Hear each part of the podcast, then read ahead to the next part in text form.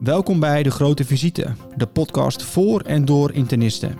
In deze podcast bespreken we actualiteiten, casuïstiek, richtlijnen en overig internistisch relevante materie. Welkom, mijn naam is Anna Verhulst, podcast-host bij De Grote Visite, de podcast voor en door internisten. We horen onszelf immers zo graag praten. En we nemen vandaag op vanaf de internistendagen. Bij een tafel zit mijn co-host Dirk-Jan Mons. Hallo. En uh, de winnaar van de Heilige Huisjes van dit jaar, Marieke van Gastel. Welkom. Dank je. Voor we gaan praten over de Heilige Huisjes, Marieke, hebben we altijd de standaardvraag die we aan onze gasten stellen hier in de studio. En dat is: wat zou je zijn geworden als je geen internist, of in jouw geval hè, AIOS interne was geworden? Wat was dan je beroepskeuze geweest? Ja, dat is wel een goede vraag. Um, er zijn denk ik veel dingen die ik op de middelbare school echt uh, serieus heb overwogen. En uh, een van die top dingen was uh, internationale organisaties en betrekkingen. Ik vind dat wel heel erg fascinerend hoe ja, het systeem in elkaar zit en wat er allemaal uh, achter de gesloten deurtjes uh, gebeurt. Dus ja, dat, dat was zeker een, een van de mogelijkheden geweest. Ja. ja. Ja, en het is interne geworden. En dan ja, sta je opeens op vrijdagochtend een heilig huisje te presenteren. Marieke, vertel eens over jouw heilige huisje. Wat, wat was het heilige huisje en uh, wat wil je dat we anders gaan doen?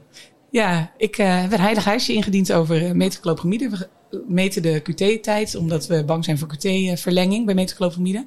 En mijn heilige huisje ging daarover dat de meetonzekerheid die gepaard gaat bij het meten van de QT-tijd, dat die vele malen groter is dan het QT-verlengende effect van metaclopramide. Dus dat valt eigenlijk al tegen elkaar weg. En bovendien is het dan zo dat het wel registreren van die uh, QT-melding, die pop-up, uh, die interactiemelding, ja, dat dat wel ook tot negatieve gevolgen leidt. En al die dingen tezamen, er is onvoldoende evidence dat metaclopramide dus leidt tot QT-verlenging in combinatie met die onzekerheid uh, en de nadelige gevolgen. Ja, dat is het heilige huisje wat ik omver wilde schoppen. Kijk, dus eigenlijk hoeven we gewoon niet meer bang te zijn voor die QTC-tijd bij metaclopramide.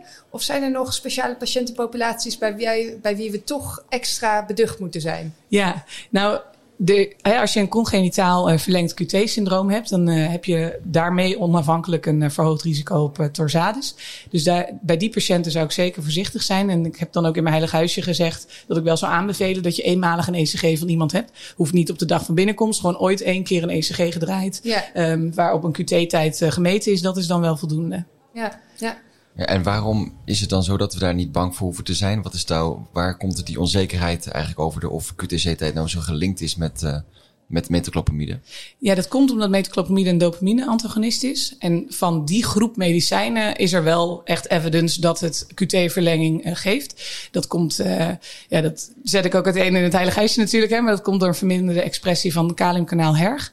En um, als je dan voor metaclopramide specifiek kijkt, dan heeft hij echt een duizend keer zo klein effect op dat verminderd tot expressie brengen van dat kanaal dan de andere dopamine-antagonisten. Ja, dan kun je je dus ook wel voorstellen hè, dat het een veel kleiner potentiaal heeft om QT-verlenging te geven. Ja.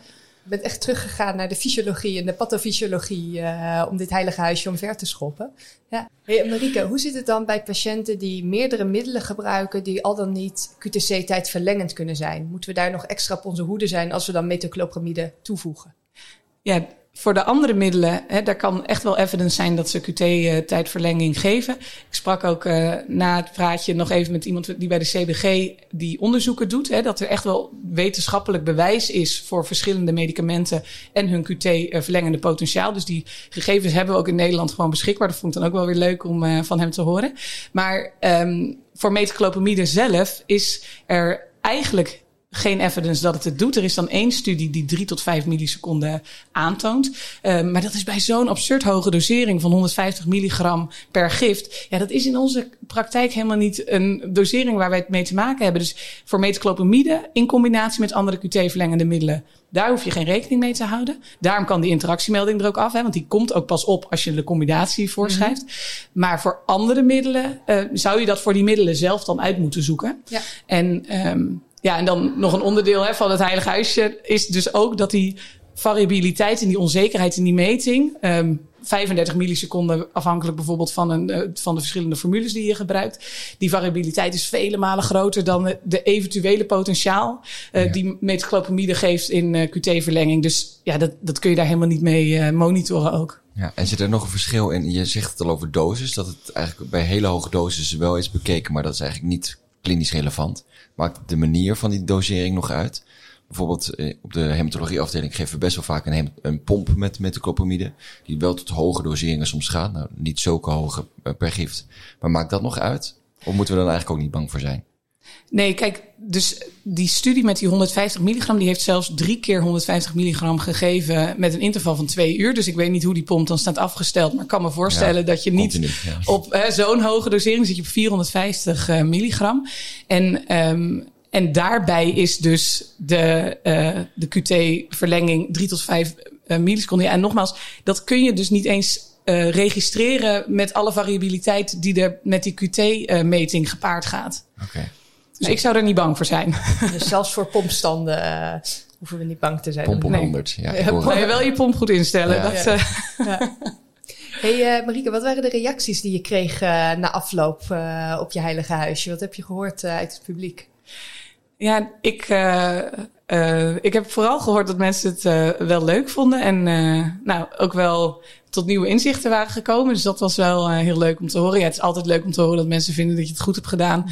Um, maar ik realiseer me ook dat dat altijd tegen de spreker wordt gezegd. Dus ik maak me ook geen illusies. De poll maar, was wel heel overtuigend, hè? Want uh, de mensen konden stemmen in de zaal of ze vonden dat het heilige huisje moest vallen of niet. En volgens mij zat je echt achter in de 90% die vond dat je heilige huisje moest vallen. Ja, dus nee, dat, dat klopt. Ja, ja, Dat, dat vond ik ook wel heel eervol hoor. Het Ja. is wel echt heel leuk om te zien dat de zaal dan zo uh, meeleeft. En nou, dat je toch ook mensen kunt overtuigen ervan. Ja, ja. Ja, ja. Was je zenuwachtig van tevoren? Ja, extreem. Ja. En uh, ik denk altijd dat ik dingen wel. Uh, nou, dit soort, ik vind het heel leuk. Hè. Ik had vorig jaar de Heilige Huisjes gezien en toen dacht ik, oh, dat wil ik echt graag doen. Moet je natuurlijk nog wel een goed idee hebben. En um, uh, ja, als, maar als je er dan zo naartoe gaat... en eigenlijk merkte ik de hele week al dat ik wat meer onrustig werd. En uh, dat, de, dat de nachten steeds wat slapelozer werden. En, uh, dus ja, dat was wel, uh, wel heel leuk om te zien. Um, bij mezelf ook, terwijl ja... Ik toch altijd wel denk dat het bij mij wel wat meevalt, de zenuwen. Ja. Maar deze keer was het wel echt het is toch goed raak. Ja, ja, het is toch spannend. Hè? Ja. Zou je het wel anderen aanbevelen om dit te doen? Ja, zeker. Ja. ja, weet je wat het is? Kijk, je, naast het feit dat het superleuk is om zoiets uit te zoeken en dat goed over het voetlicht te brengen, want dat is denk ik ook uh, een onderdeel ervan, ja, is het ook hartstikke leuk om zo'n ervaring te hebben. En daar kom je alleen maar weer voor jezelf ook. Nou, het is leuk om op terug te kijken en uh, dat is alleen maar een positieve ervaring. Maar natuurlijk is dat vlak van tevoren, ja, dan bedenk je alleen maar wat er mis kan gaan, zullen we maar zeggen. Dus uh, dan sta je er wel wat anders in. Ja. Hey, je zei zelf, het begint met een goed idee. Hoe kwam jij nou op dit idee om dit als heilig huisje in te dienen? Ja, wij, um, ik zat uh, in de coronacrisis zat ik in het Martini ziekenhuis. En daar werd op een gegeven moment hydrochloroquine voorgeschreven ter behandeling van uh, uh, COVID. En ik weet niet of dat alleen de eerste golf was. Ik heb me dat daarna ook niet meer zo gerealiseerd. Maar die eerste golf waren mensen super misselijk en hadden echt anorexie, kregen niks binnen. Dus wij schreven dan ook uh, laagdrempelig een antiemeticum voor. En um, nou, we kregen dan de interactiemelding van metoclopramide, maar dat leidde er dan toe dat we ook um, ja, dan ook kozen voor domperidon of hè, dus een ander middel uh, wat ook potentieel uh, QT-verlengend is. En um, de uh, vader van mijn vriend, uh, dat is uh, Kees Kramers.